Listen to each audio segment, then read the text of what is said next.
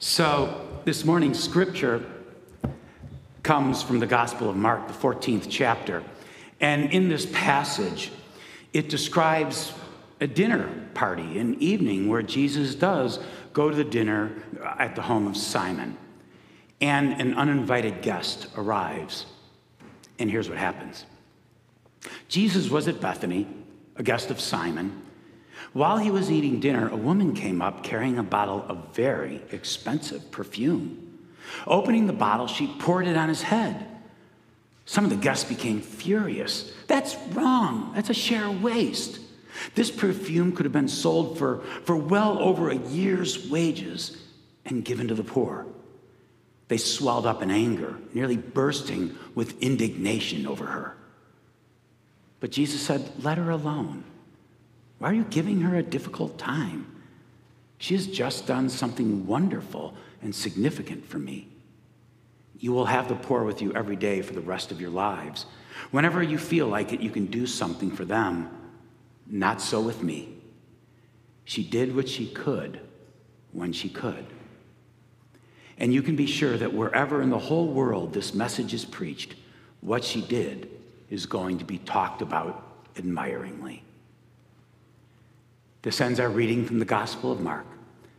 And may that moment which once transformed the disciples' hearts transform our hearts as well. Will you pray with me? Gracious and loving God, may the words of my mouth and the meditations of each of our hearts be offered humbly and faithfully. Amen.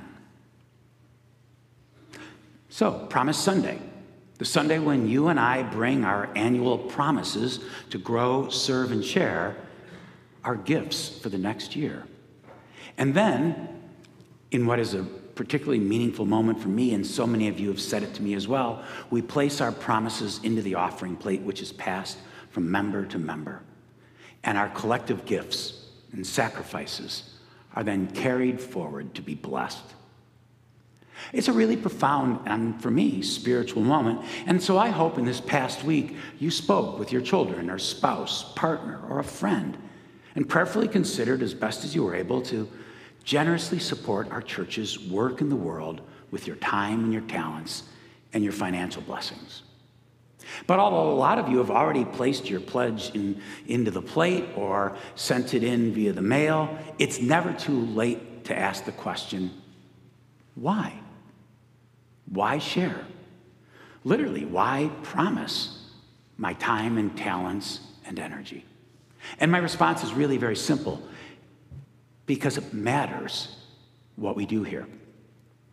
And what we do is unique. We believe that the faith that grows here transforms people's lives for the better. And by sharing the good news of God's love, not only with each other, but to the next generation, our congregation affirms that Jesus' story of love, inclusion, and mercy changes the world for the better. Friends, the answer to why share is because it truly matters what we do here. You know, it's been said that a life of faith is a little like beginning the journey on a rope bridge, which is a little unsteady. And it's a bridge across a foggy gorge where you cannot see the other side. And for many of us, when facing the challenges of life, it might have been almost impossible to start across that bridge without this congregation's support. And through an epic and uncertain pandemic, this church worked faithfully to hold our community together, to both care for each other and for our neighbors. But not just to our neighbors who live nearby, but our neighbors who are far away, the neighbors that we know by name, and the neighbors whose names we may never know. We strive to express a vision of a loving and merciful God and we try to do so in our desire to be inclusive of all people as beloved children of God, just as they are. We strive to witness that loving and merciful God in the genuine hospitality we show to our guests during rummage sales or by our essential and robust support of our partners in mission. In all of these and more, we hope to show Christ's compassion to stranger, friend, and neighbor. So, yeah, it's important to remember very simply that what we do here matters. And our witness to God's love transforms people's lives for the better. But I also understand that these are peculiar and difficult days for our nation's spirit and our world's economy. And yet, this congregation, diverse in thought, yet united in Christ, remains a place of hope. And I do know that on some days, hope may appear to you like, like a little cork bobbing in an ocean of worry. And yes, these past several years of pandemic added to economic concerns equal up to an uncertain time. But here's what many of us have discovered. And what occurs in times of uncertainty is a clarification, a sifting of that which really matters. Now, I want you to know that I have never believed and will never believe that generosity buys spiritual fulfillment. Just giving time or money will never make God more real to anyone. And if I told you that generosity, whether it's of time, talent, or financial blessings, says all there is to say about your, the state of your soul or, or the state of your relationship with God, I'd be lying. And you'd know it. But here's where it gets a little tricky it's also a temptation, and no less untrue, to claim there's no connection between making a sacrifice to grow, serve, and share with a vital faith. There is a connection. And no less an authority on spiritual things than Jesus said, Where your treasure is, there is your heart. Now, I grew up in a family as the youngest child of very frugal Depression era parents. And I heard the mantra, waste not, want not, more times than I can remember. And to sort of summarize how frugal my parents were, when I was a young boy, I was maybe six, seven, eight years old, I saw advertised on television time and time again something that I thought would make bath time fabulous. And so I began to plot how I would approach this with my mom. And finally, she seemed to be in a yes mood that day. And so I went up to her and she was, I'll never forget, I could still see it in my mind. She was stirring a pot at the stove. And I said, Mom, you know I don't like to take baths, but I saw on television this, this thing called Mr. Bubble. It was a box of suds. It was like 98 cents. And I said, it would really make bath time so much better can we buy Mr. Bubble just one box? And she was, and she turned around very politely and she said, absolutely not. And then she just went back to stirring. I mean, I grew up with a waste not, want not world.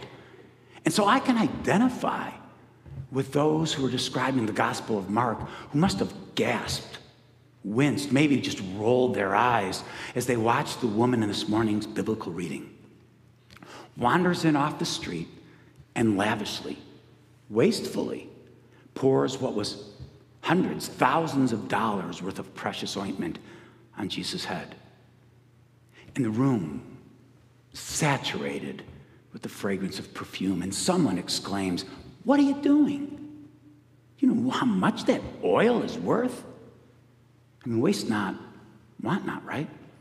I mean, and on one hand, it's true. Just a couple of drops of oil might have done the trick because what the woman was really doing was making a public announcement, a pronouncement with the oil that she anoints Jesus with.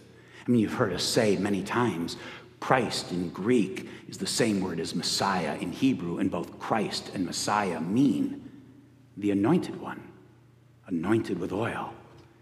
She was making a public announcement that Jesus is the one chosen by God. But still, you can ask the question why waste the whole jar when a few drops would have been sufficient? But Jesus, Jesus sees something happening in the moment that everyone else misses. I suspect it has something to do with abundant life, generosity, and gifts. I mean, I do get it. The shocked onlookers, the woman's action was, a, was flagrantly wasteful.